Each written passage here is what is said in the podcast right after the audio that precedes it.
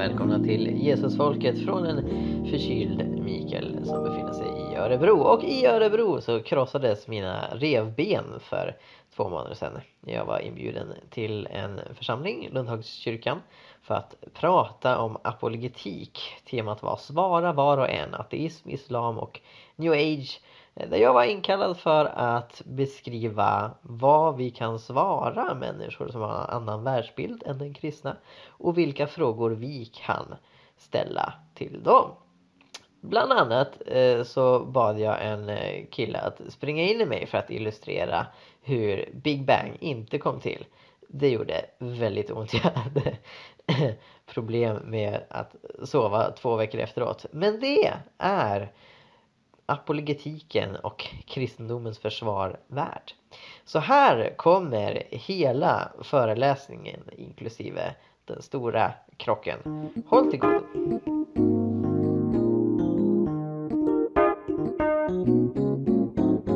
Svara var och en, ateism, islam och new age. Mikael Grenholm, välkommen. Tack så mycket.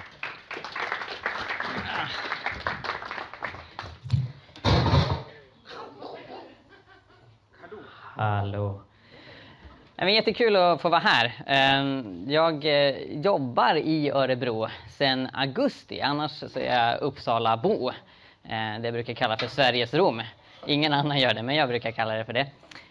Där bor jag med fru och katt och vän i en kommunitet med egendomsgemenskap som också funnits sedan augusti. Så det är väldigt spännande. Och till vardags då här i Örebro så jobbar jag på Evangeliska frikyrkan som kommunikatör. Jag är också engagerad då i Svenska Apologetik-Sällskapet, eller SAS som det lustigt nog förkortas som. Man kan säga att vi når högre höjder med apologetiken i Sverige. Och det är väldigt spännande. Jag kommer att nörda in mig i att försvara den kristna tron sen 2 år tillbaka egentligen, utifrån att jag lyssnade på kristna podcast och tyckte att de som ägnade sig åt apologetik var de som gick djupast. Och därtill så är jag också engagerad i någonting som heter Pannkakskyrkan. Är det någon som känner till Pannkakskyrkan? Mm. Så här kan det se ut när Pannkakskyrkan är ute och härjar. Det är ju då inte en kyrkobyggnad byggd av pannkakor som vissa av folket som vi träffade på gatan tänker, utan det är ett evangelisationsinitiativ kan man säga. Det hette förut en organisation, men de bytte namn till Reach, men konceptet Pannkakskyrkan finns kvar. Så vi går ut, delar ut gratis pannkakor och snackar med folk. Och det är en väldigt härlig stämning. Människorna som hänger med är engagerade för att dela sin tro. Det är väldigt avslappnat. Det är en väldigt positiv stämning som man möter där ute. Och det blir en hel del eld. Vi grillar våra pannkakor. Så att, och med det menar jag inte att pannkakorna liksom är supertunna på galler. Utan vi tar en grill, ett galler och sen en stekpanna ovanpå. Och ibland kan det verkligen flamma upp, så att Pannkakskyrkan får oss alla att se ut som pyromaner ibland. Men när jag var ute med Pannkakskyrkan för några år sedan så var vi tvungna att sätta upp ett parasoll. Jag tror till och med man ser kanten av parasollet där uppe på bilden. För att det inte skulle liksom trilla ner fågelspillning i maten och sådär. Eller regn. Och det måste vi liksom ha miljöskäl. Så vi sätter upp det parasollet och det parasollet välter hela tiden. Så jag är under bordet som vi har och försöker mumifiera fast det här parasollet i bordet. Vi har liksom borrat ett hår i bordet och satt det och det faller ändå. Så jag sitter där och liksom har 15 000 meter silvertejp och håller på. Och då är det några killar som observerar mig när jag sitter där. Och för att uppmuntra mig själv så började jag nynna på en sång. Jag minns inte vilken sång det var, men det var en sång av Simon Ådahl. Vem känner till Simon Ådahl? Han är ganska härlig. Många känner till Simon Ådahl, va? Så någon av hans klassiker. Den här låten kommer aldrig spelas på radion. Eller jag tror inte på Simon Ådahl. Rolig. Så jag sjöng någon av dem där. Och de här killarna som var muslimer. De säger, har du skrivit den själv? Och jag har ju inte. Så jag blir lite ställd så här. Alltså, nej, det har jag inte. Men vem har skrivit den då? Att det är en profet i Gävle. Så. För Simon Ådahl inte bara Melodifestivalen 1990 med låten Som en vind, även om han är det. Han är en profetisk evangelist och han har en rad vittnesbörd om liksom hur han har fått ord från Gud till olika människor. Han har till och med fått ord från Gud till mig, som var väldigt specifika. När jag yttrade de orden, den här sången är skriven av en profet i Gävle, då möttes jag av ganska kraftiga reaktioner. Va? Vad säger du, mannen? Det finns inga profeter idag. Mohammed var den sista profeten. Och det fick mig att tänka till. Vad gör den här? Därför att jag hade dittills tänkt att det funkar inte att berätta om mirakler för muslimer. Därför att om jag berättar om ett helande som har skett inom kristendomen, så kan de berätta om någon slags övernaturlig erfarenhet de har varit med om. En kille berättade en gång om hur hans syster öppnade ett smörpaket, ett så här helt nytt smörpaket, och så stod det Allah i smöret på något vis. Det var liksom tryckt där. Så det var deras version av Jesus toast liksom. Så jag tänkte att nej, men det där är väl inte så framgångsrikt, va? Men så plötsligt insåg jag, ja förstås, för en muslim så är profetia och att Gud talar något väldigt unikt. Därför att det förekommer inte enligt islam. Och om jag då kan argumentera för att det sker idag, så har jag förmodligen fört den personen närmare att acceptera den kristna tron. Det fick mig att fundera på hur världsbilderna skiljer sig åt när man talar med ateister, muslimer och new ageare. Och det är de grupper som vi möter. Den här sprakar lite grann. Så. Nu kanske han håller sig. Det kan ha att göra med att jag har typ handen där den glappar. Vilket var väldigt dumt. Nej, men så jag började tänka på liksom hur vi kan kommunicera evangeliet olika till de här grupperna. Det är grupperna som vi möter när vi är ute och evangeliserar med Pannkakskyrkan och andra liknande initiativ. Och så är det. Även om det finns några animister och buddhister och så vidare, så är ateism, islam och new age de tre stora konkurrenterna till kristendomen i Sverige. Så det jag tog fram först för Pannkakskyrkan och sen då för att sprida vidare till andra församlingar är ett material för hur vi kan svara på frågor som människor från de här grupperna ställer till oss, va? Och nu har vi inte 3 timmar på oss. Så jag kommer binda samman frågor som de ställer till oss med frågor som vi kan ställa till dem. Motfrågor, helt enkelt. För det som är viktigt att inse är att den kristna världsbilden är starkt dominerande i västvärlden och i Sverige. Även om de flesta säger att de inte är kristna, i vart fall i betydelsen att de inte följer Jesus, så har vi fortfarande väldigt ofta ett kristet tankesätt, och det inkluderar ateister. Det inkluderar till och med många muslimer och new age. Så det är upplägget. Är ni redo? Då börjar vi med ateism. Yeah!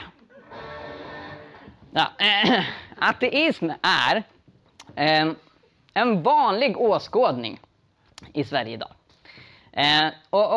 Det är faktiskt så att väldigt många kristna som jag har pratat med, inklusive jag själv, jag pratar med mig själv ibland, har märkt att i skolväsendet så är det ofta så att lärarna utgår från en ateistisk världsbild, och de utgår ofta från att ateismen skulle vara sann. I synnerhet en version av ateism, och ateism börjar jag säga det är att inte tro att Gud finns. En version av ateism som heter naturalism, som säger att inget övernaturligt finns. Då går man lite längre. Och då säger man att det är inte bara så att Gud inte finns, utan det finns inte eller änglar eller andar eller liksom mirakler. Så. Och det här är något som har blivit rätt så populärt i västvärlden. I Sverige så populariserades det redan på 50-talet av en gubbe som heter Ingmar Hedenius. Det har populariserats idag av Christer Sturmark och humanisterna. Och internationellt så är de här 4 hästmännen, Richard Dawkins, Sam Harris, Christopher Hitchens och Daniel Dennett, som har populariserat ateismen. De kallas ibland för nyateister, och deras böcker har sålt miljontal. Så det här har ändå varit ganska inflytelserikt. Om ni noterar att de 4 hästmännen är män, och det är inte så konstigt. Ateism är vanligast bland män. De flesta som är ateister är män. Och i synnerhet om man tittar på de ateister som är väldigt ivriga att argumentera och debattera. Det är allt som oftast män. New Age däremot, det domineras av kvinnor. Nu skulle jag vilja höra lite från er. Jag utgår från att de flesta av er har stött på någon som inte tror på Gud. Vad brukar de säga till er? Vad brukar de fråga er? Och då menar jag inte vad är klockan, utan apropå Gud och religion. Vad är det ni möter från de som inte tror på Gud? Ja, det första jag fick i alla fall på mitt jobb som jag har sist, det var väl att det borde varit inaveln med tanke på Adam och Eva. Adam och Eva? Mer? Ondskan i världen. Ondskan i världen, intressant. Så varför pratar de om ondska?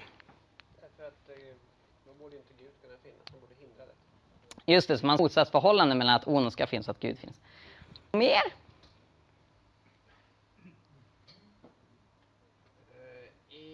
I början av Bibeln så blir många av människorna väldigt gamla. Mm. Att det blir de inte idag så här. Så det är ett tecken på att det liksom inte stämmer. Liksom. Okej, just det, precis.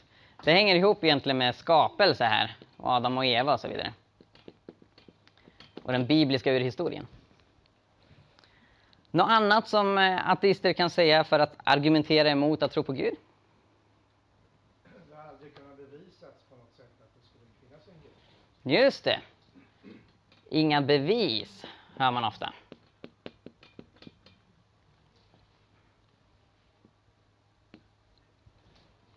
Har vi någonting mer? Det här med Bibeln, Bibelns trovärdighet ibland. Precis.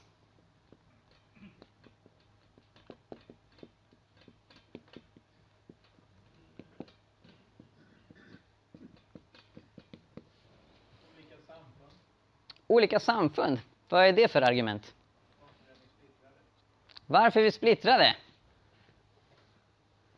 Och det kan väl ha att göra med, tänker jag, sanning. Om Gud nu finns, borde han inte tydligare kommunicera en sanning, va? Jag skriver faktiskt Guds kommunikation. Jag är trots allt kommunikatör. Ja, men jättebra. Här har vi en bra grund att utgå från. Och som sagt, om jag hade fler timmar på mig, då skulle jag svara på de här frågorna. Men någonting får ni väl göra själva. Köp Stefan Gustafssons bok. Det som jag tycker är intressant är att vända det här till motfrågor. Till exempel, här har vi ondska. Det här skulle jag säga är det absolut vanligaste argumentet mot Guds existens. Om Gud är god och allsmäktig, varför finns det så mycket ondska och lidande i världen? Och då utgår man från att ondska finns, naturligtvis. Och det är en moralisk fråga. Moral, det handlar om vad som är gott och ont, vad som är rätt och fel. Inga bevis är också vanligt att man hör. Och här skulle jag prata om universum. När vi bedriver vetenskap och letar efter bevis, då befinner vi oss i ett universum. Frågan är, var kommer det ifrån och vad utgör universum ett bevis på? Och sen egentligen ta det här med Bibelns trovärdighet och också återknyter till om det är så att det vi läser i Bibeln att vi inte ser det idag. Så tror jag att man, kanske lite långsökt, men nu har jag redan förberett min PowerPoint-slide så ni får leva med det. Att man kan prata om mirakler. Och det är något som jag tycker är väldigt spännande. Hur mirakler kan användas som argument för Guds existens och hur vi kan argumentera för att mirakler finns. All right. Så låt mig gå in lite djupare på detta och låt oss börja att prata om universum och tidens början. Det är en väldigt bra sak att börja att prata om. All right. Här ser vi en illustration av Big Bang. Väldigt, väldigt intressant. Det här är då standardteorin om hur universum kom till för 13,8 miljarder år sedan. Och det här, den här tratten symboliserar rymden. Alltså, vad ska man säga, den area som all rymd upptar. Och det vi ser är att mindre än en väldigt liten miljondels sekund så expanderade universum från att vara pyttelitet till att bli gigantiskt. Och sen har det fortsatt efter det, va? Men redan här är vi bara på 3 minuter och så här borta hamnar vi på 14 miljarder år. Så enligt standardmodellen så är det någonting som händer i tidens början och så plötsligt finns allt. Och med allt menar jag allt i det fysiska universum. Allt grundstoff för att bilda atomer och partiklar och molekyler och senare stjärnor och planeter och allting. Det dyker upp. Och frågan är varför? Ja, när jag var liten då kollade jag på Järnkontoret. Hur många minns Järnkontoret? Ja, vad trevligt att ni minns Järnkontoret. Bara hälften är jag rädd. Men det var ett spännande program. En så här vetenskap för barnprogram. Och där presenterades en teori om vad det var som hände som gjorde att Big Bang uppstår. Och jag tänkte visa den för er. Men då så behöver jag en volontär. Så är någon villig att ställa upp och leka sten tillsammans med Mikael Grenholm? Jag behöver någon som är stark, någon som är modig och någon som tål smärta. Har vi en frivillig? Yes! Ja, välkommen. Tjena. Var det Marcus det heter? Ja, Mikael. Kul. Okej. Jag ska göra så här. Jag kommer inte kunna ha den där. Du står så långt bort där som möjligt. Och jag står här. Du kan ta bort cirkusmusiken. Det är bara störande. Okej, nu ska vi krocka med varandra på Järnkontoret. Innan universum fanns så var det en massa stenar som flög omkring. Och sen så krockade två av dem. Så det ska vi nu då. Och jag behöver inte... Redo? Yes! Redo att skapa ett Big Bang! Då kör vi! Go! Bra jobbat! Marcus allihopa!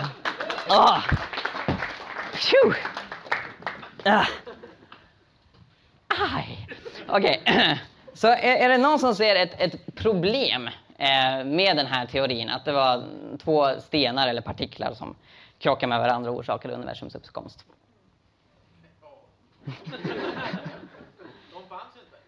De fanns inte. Kan du utveckla?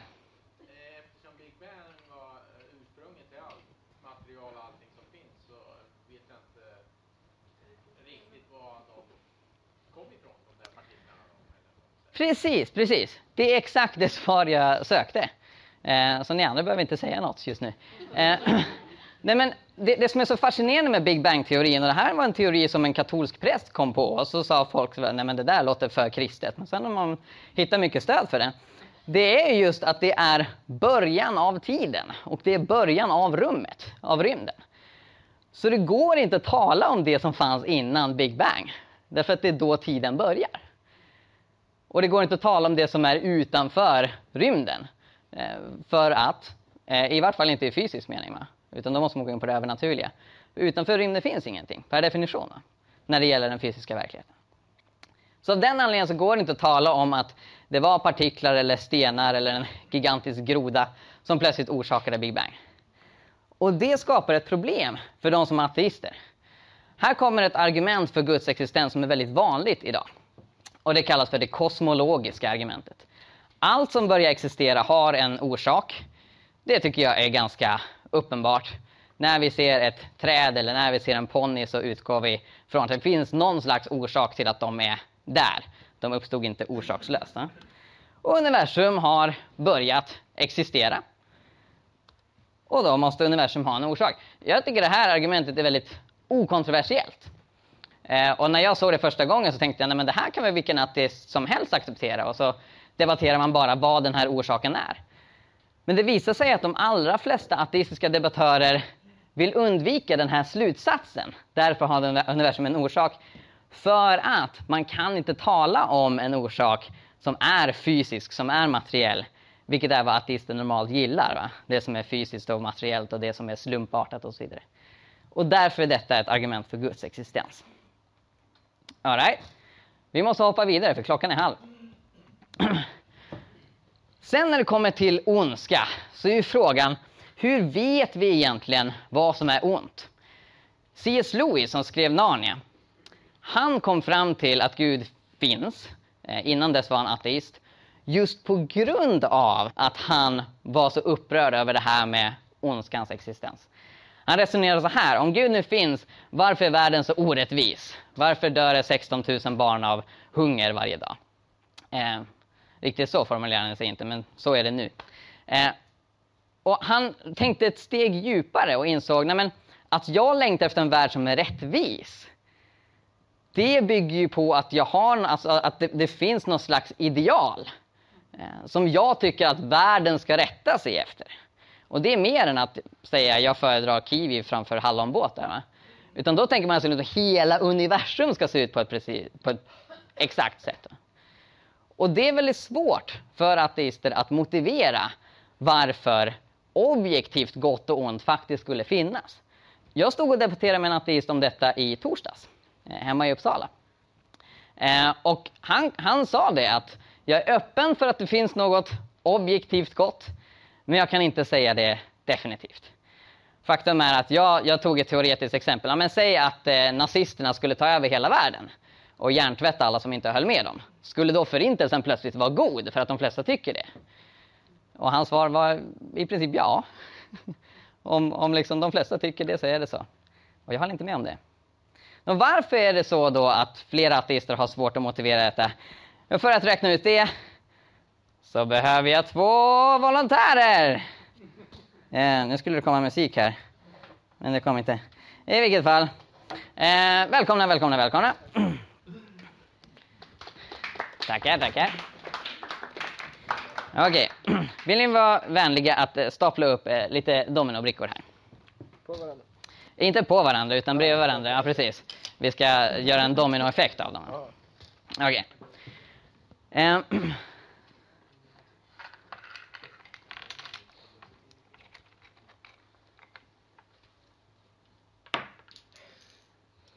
Så där. Ja, men jättebra. Jag tror det räcker. Då skulle jag vilja fråga dig, vad heter du? Adam. Hej Adam.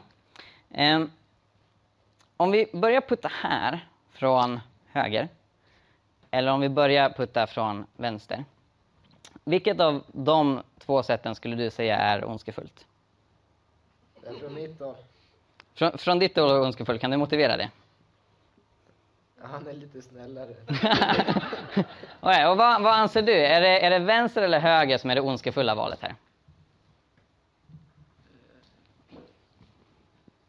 Ja. Båda på sitt sätt. Så det där det startar. Där det startar är ondskefullt.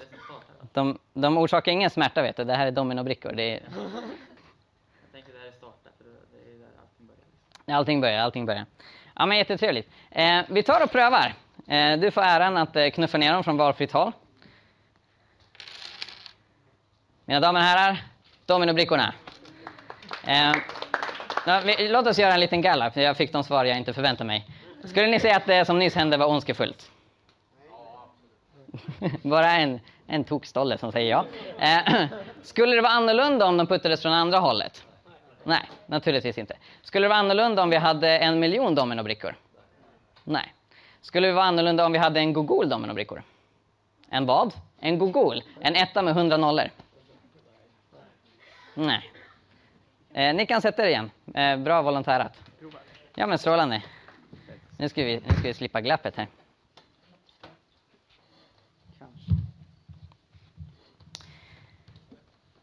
Även om man har 1 gogol dominobrickor och puttar dem åt ett visst håll så är det inget ondskefullt som sker.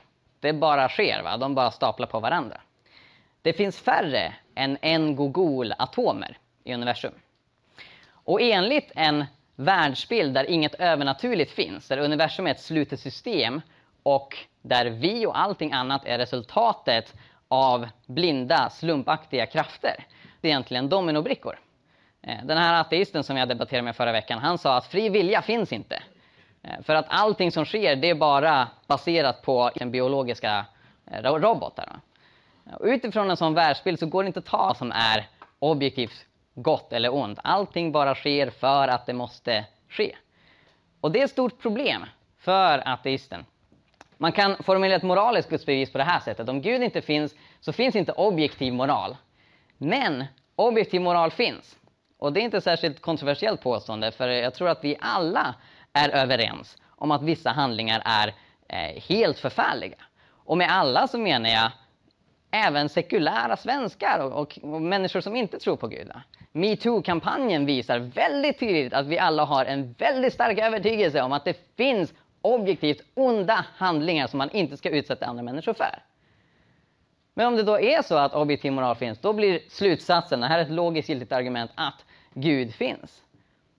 För en världsbild där Gud inte finns går inte att motivera varför något skulle vara objektivt gott eller ont.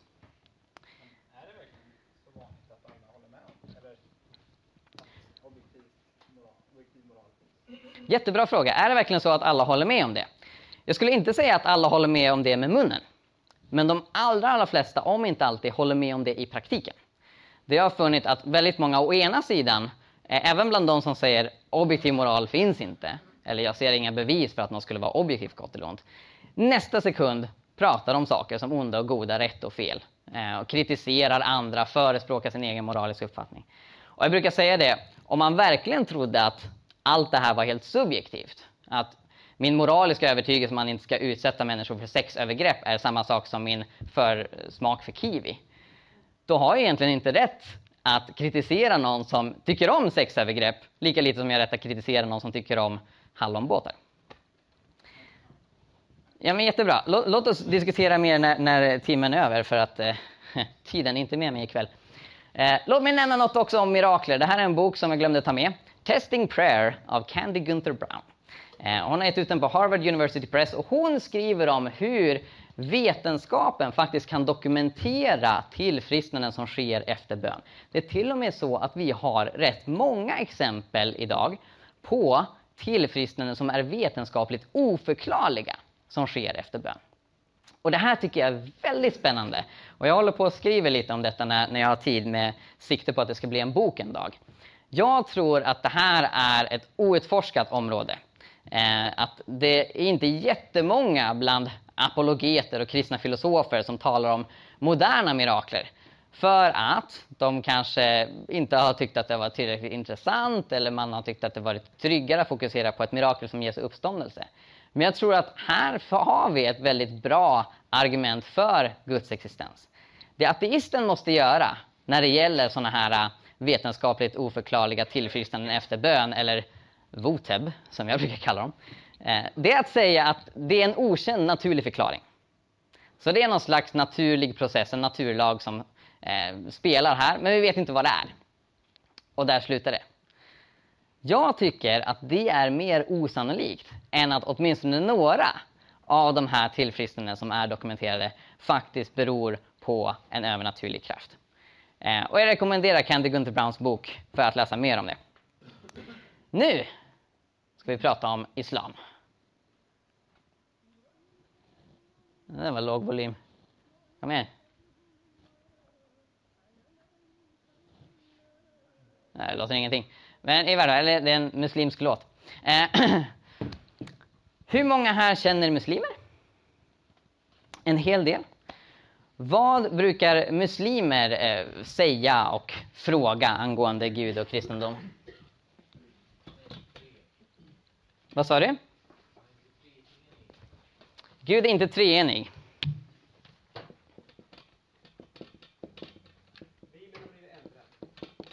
Intressant.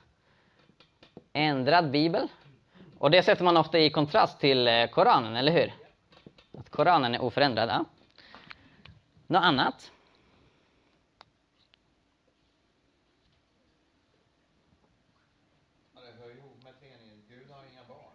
Ja, precis. Det hänger också så här. Ingen son, utan Jesus var bara en profet, exakt. Något annat som våra muslimska vänner brukar säga?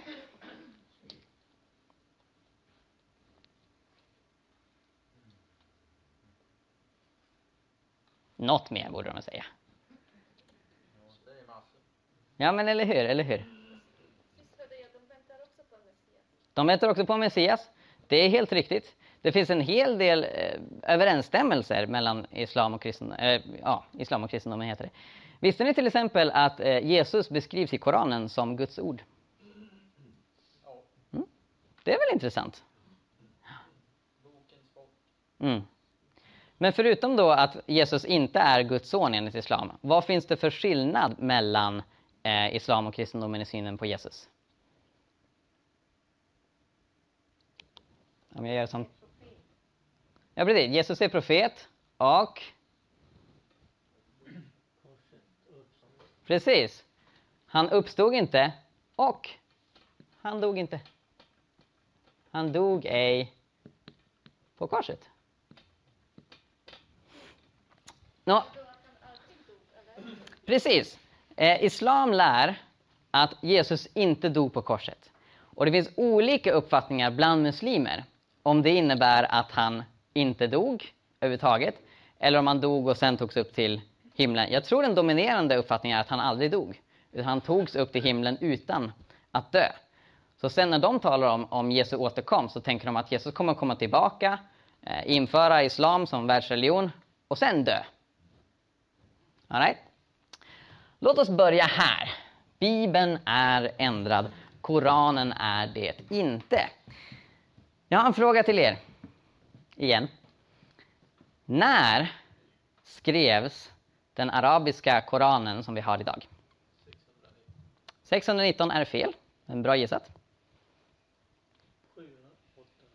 700-talet är fel. Också bra gissat.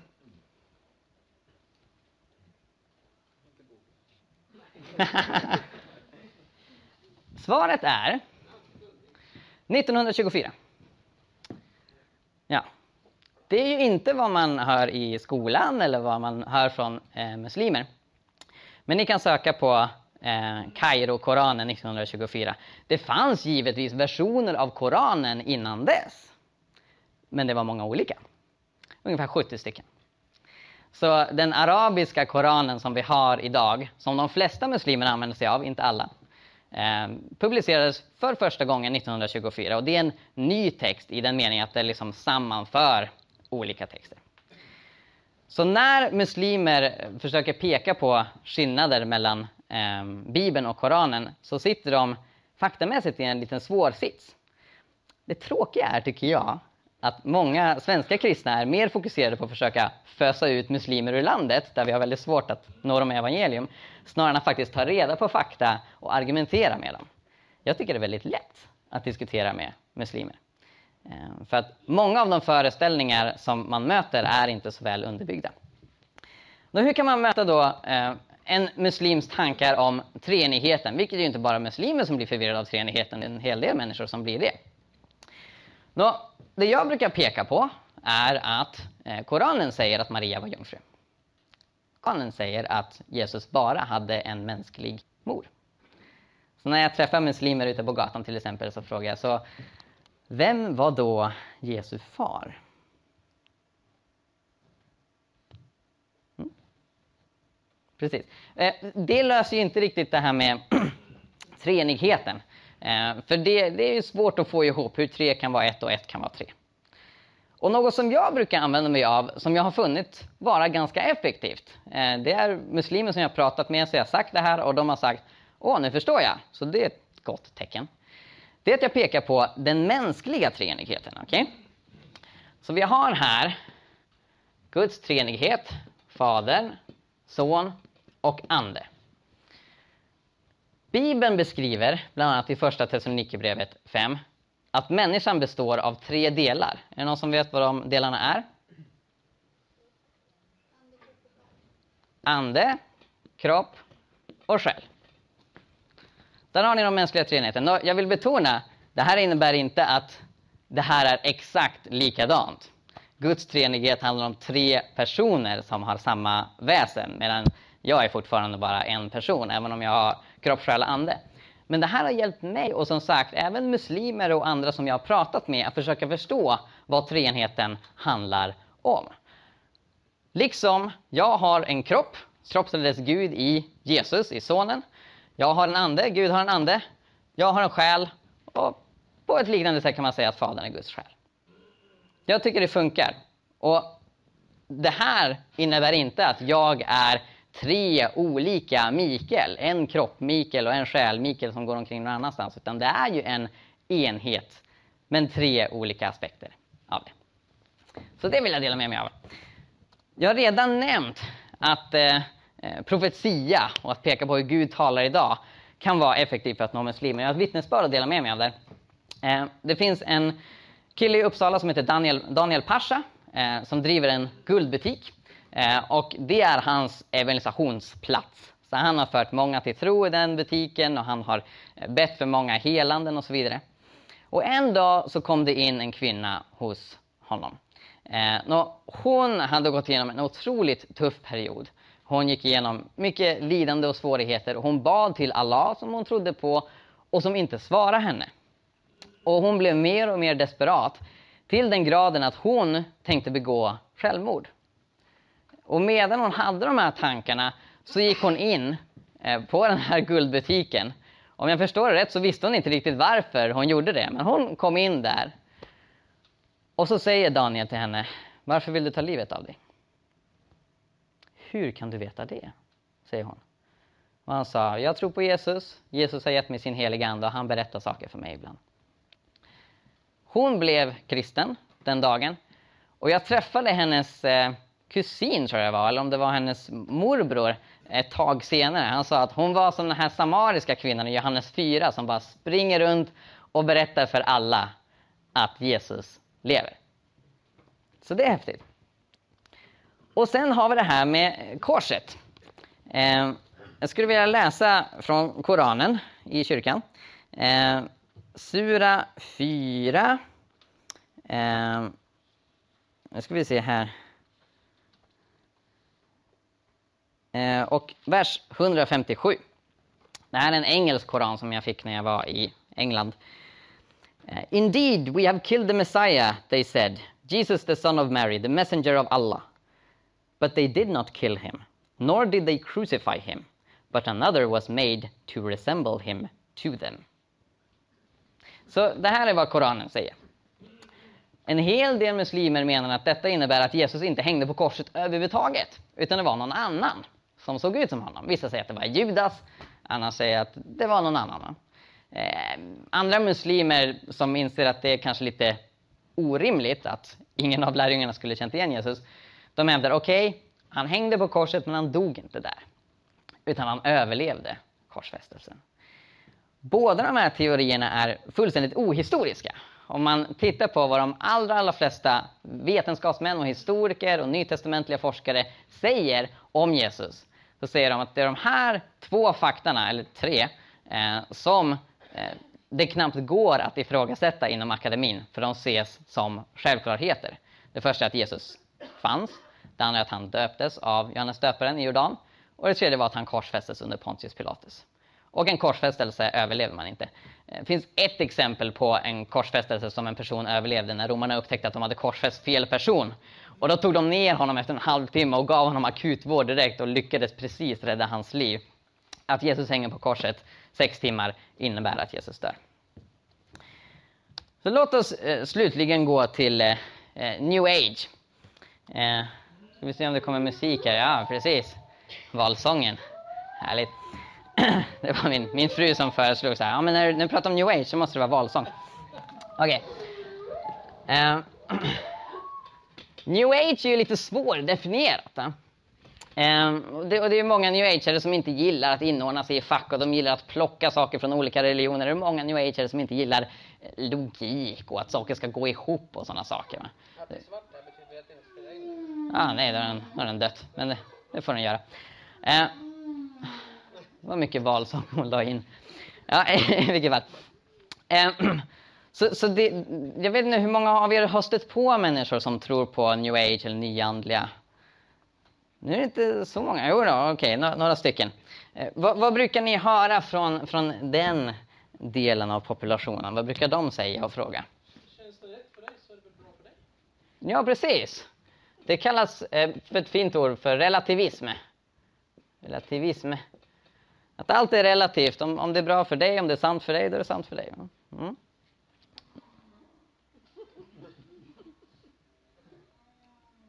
Ja. Energifält, ja.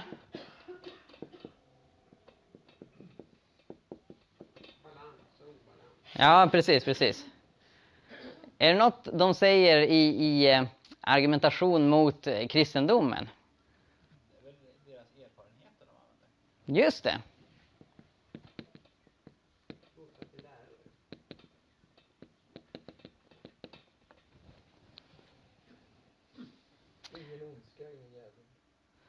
Ingen djävul, ja.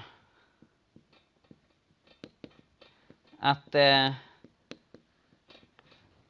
all andlighet är god kanske, eller? Antiorganiserad religion är något i alla avseenden.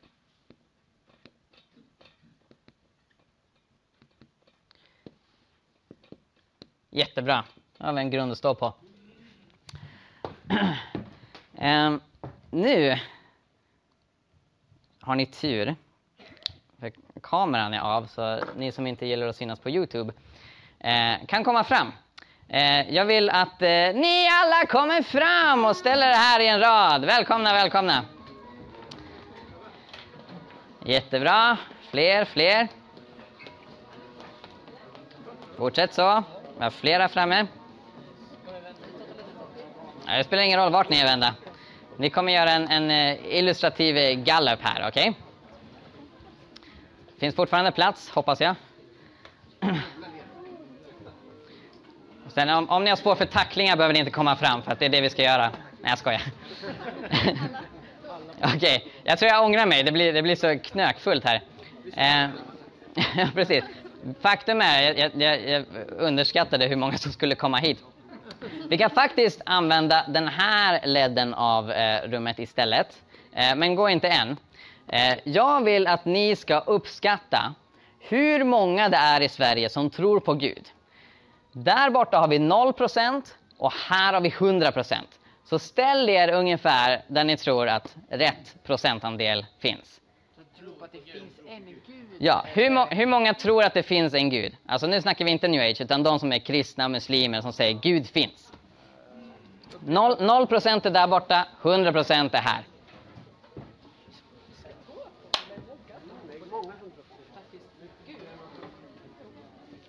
Det var frimodigt. Här är 100%, där är 0%.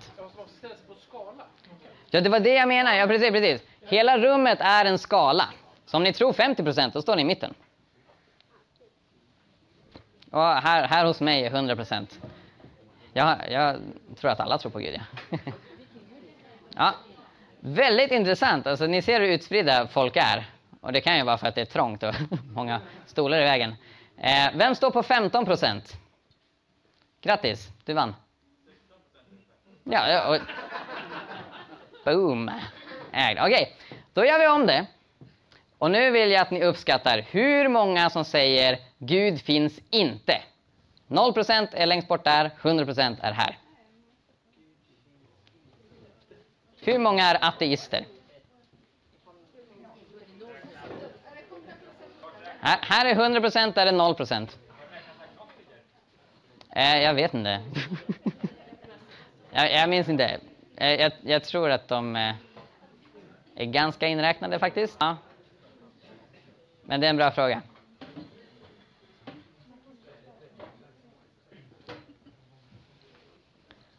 Det var väldigt, väldigt intressant, hörni.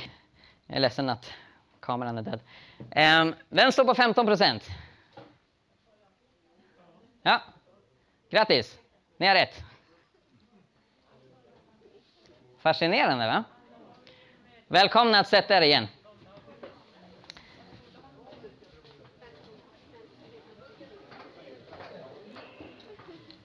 Så vad har det här med New Age och en buddhistisk munk att göra? Du inte känna dig någon stressad, utan när du väl är här så var här till 100%. Gött. En fråga, Mikael. Ja? Var får du de där uppgifterna? Jag tror inte de stämmer. Ja, det är mycket riktigt. Eller mycket, det är mycket möjligt. Det är mycket möjligt. Jag bara hittar på. Det här är fake news. Nej, men det här var vad vi fick lära oss... när jag pluggar religionssociologi. Och det kan vara så att det är lite gamla uppgifter och sådär. Det stod i höstens högskoleprov så stod det att det var 16% av Sveriges befolkning. Och det handlar väldigt mycket om hur man formulerar frågan och sådär, va? Men... Ja, precis. Men poängen i den här studien var att 70% säger att det finns någonting. Det finns en kraft. Det finns en högre dimension. Det finns energier. Så den här studien tittar på vad de som helt och hållet säger nej. Det finns ingen form av Gud. Och de som säger ja, det finns en Gud. Och han heter Jesus eller Allah eller något annat. Va? Och vi är en minoritet i båda lägren. Det tror jag man ganska säkert kan säga. Utan de flesta är mer öppna för New Age än något annat.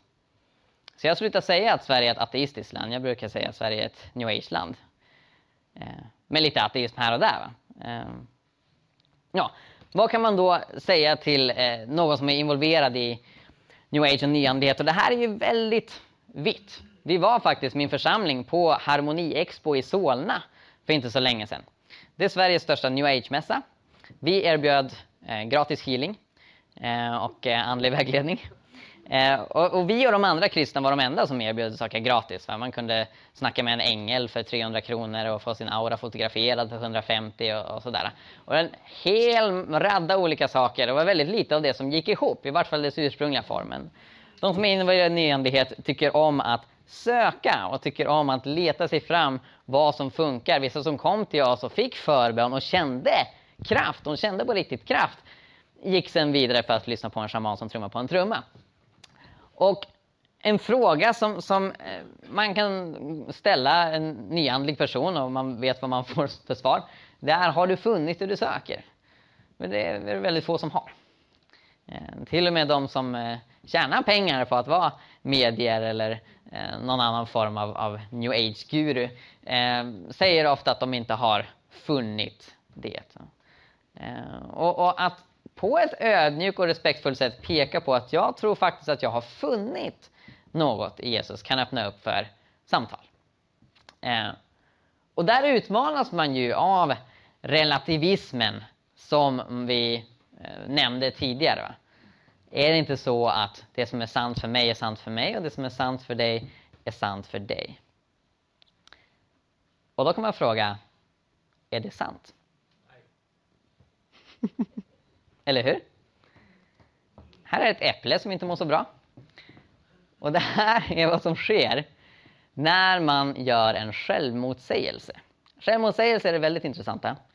Därför att det är något av det som vi med 100% sannolikhet kan säga är helt och hållet falskt. Ja. Du kan inte säga med 100% säkerhet att du sitter i Örebro här ikväll. Kan vara så att du är på ett rymdskepp och att det är någon som experimenterar med din hjärna. Va? Det kan vara så att du är i Matrix. Det är en liten sannolikhet. Va? Men däremot så kan du säga med 100% säkerhet att självmotsägelser är inte sanna. Varför? Jo, för de säger själva att de inte är det. Ta ett påstående som det finns ingen absolut sanning. Är det sant? Är det absolut sant?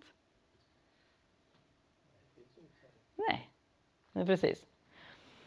Och det här tycker jag att man kan utmana våra vänner inom New Age i. När de säger till exempel att det går inte att säga liksom att jag har funnit sanningen. Det finns vissa som kan bli ganska upprörda.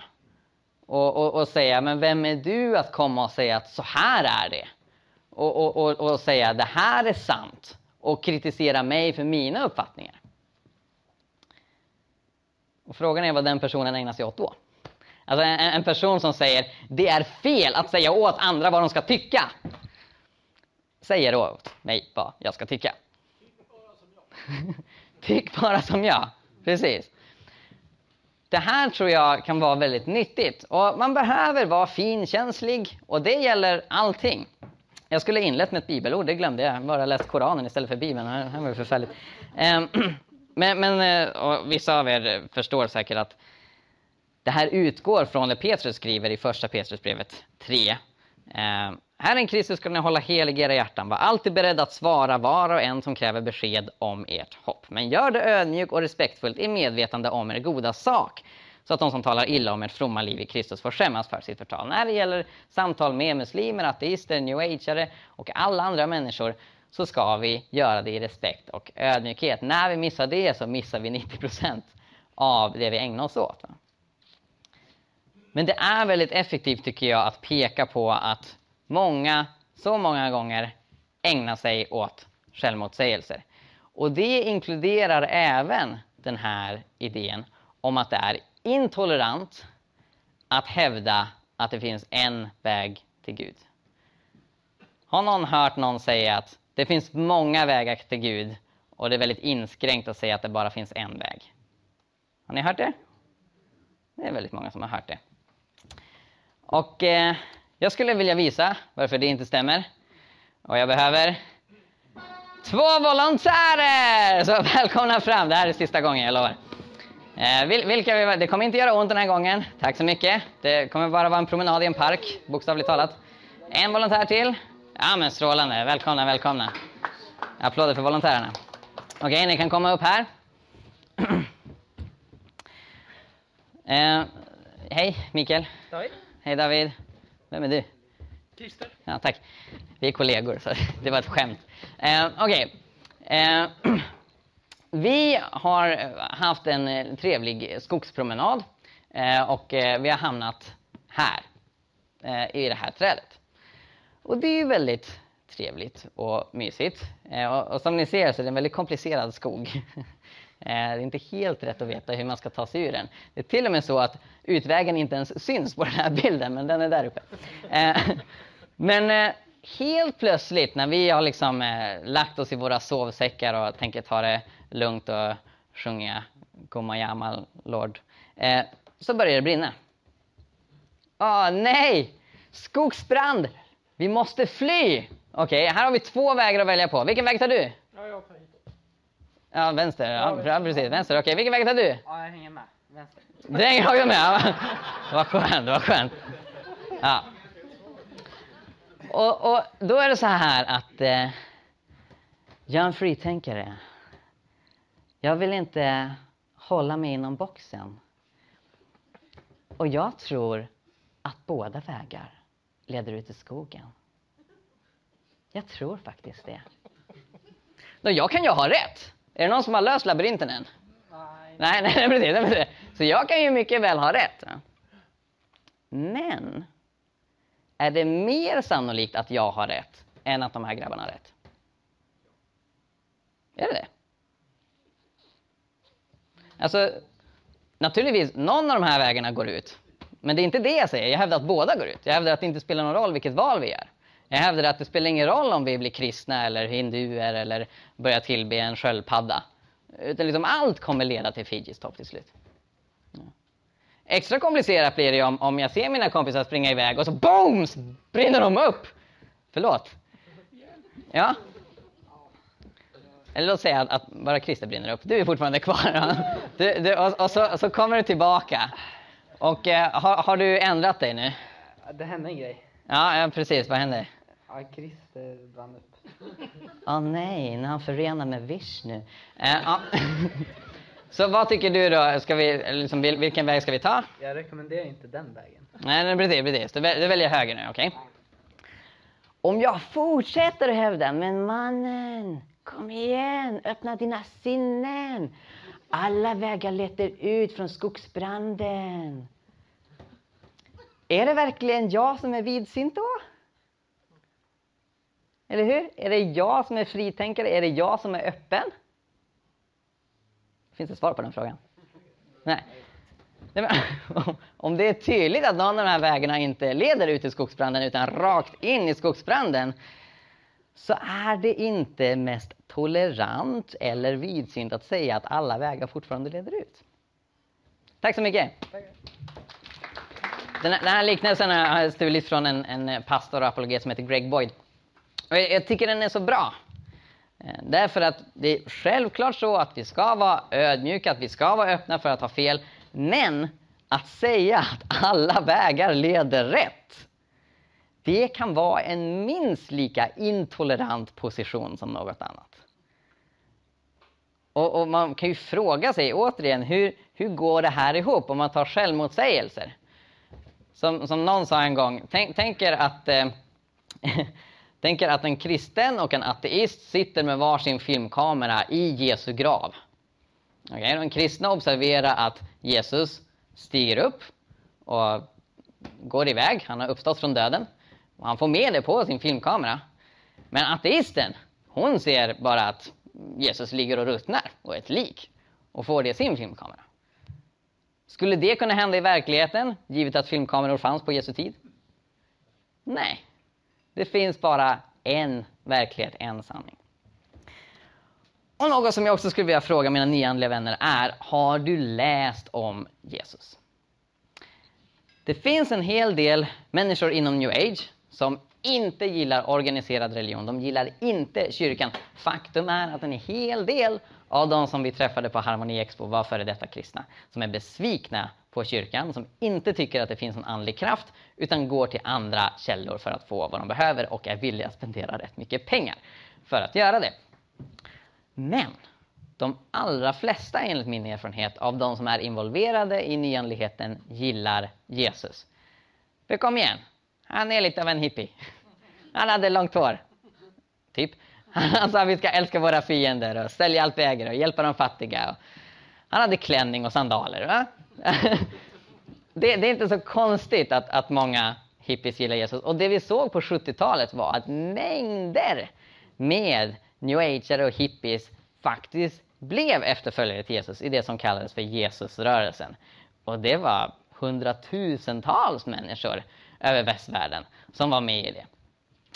Och de är jag inspirerad av, alltså det här korset och den här tröjan kommer från Jesus Army i Storbritannien, som är den brittiska grenen av Jesusrörelsen. De finns fortfarande kvar, de lever i kommunitet, de spelar gitarr och de är glada och lyckliga. Så det jag ofta gör är att jag försöker peka på Jesus.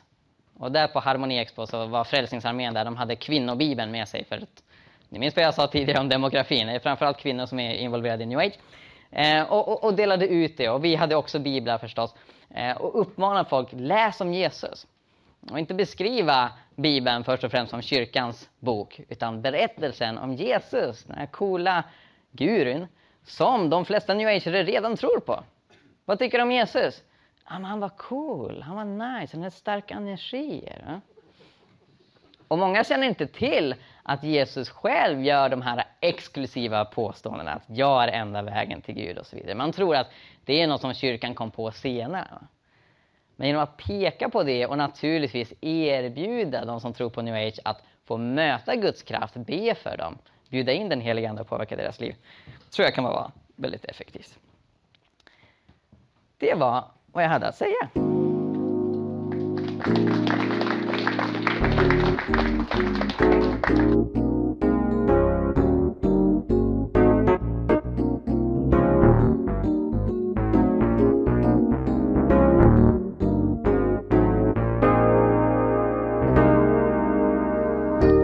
Tack för att du lyssnade på Jesusfolket. Den här podden drivs av Jerusalemprojektet som också står bakom bloggen Hela Pingsten. Och för att se hur du kan stödja och hjälpa oss utveckla podden vidare, gå in på jerusalemprojektet.org och läs mer. Gud välsigne er, ha det bra, hej då.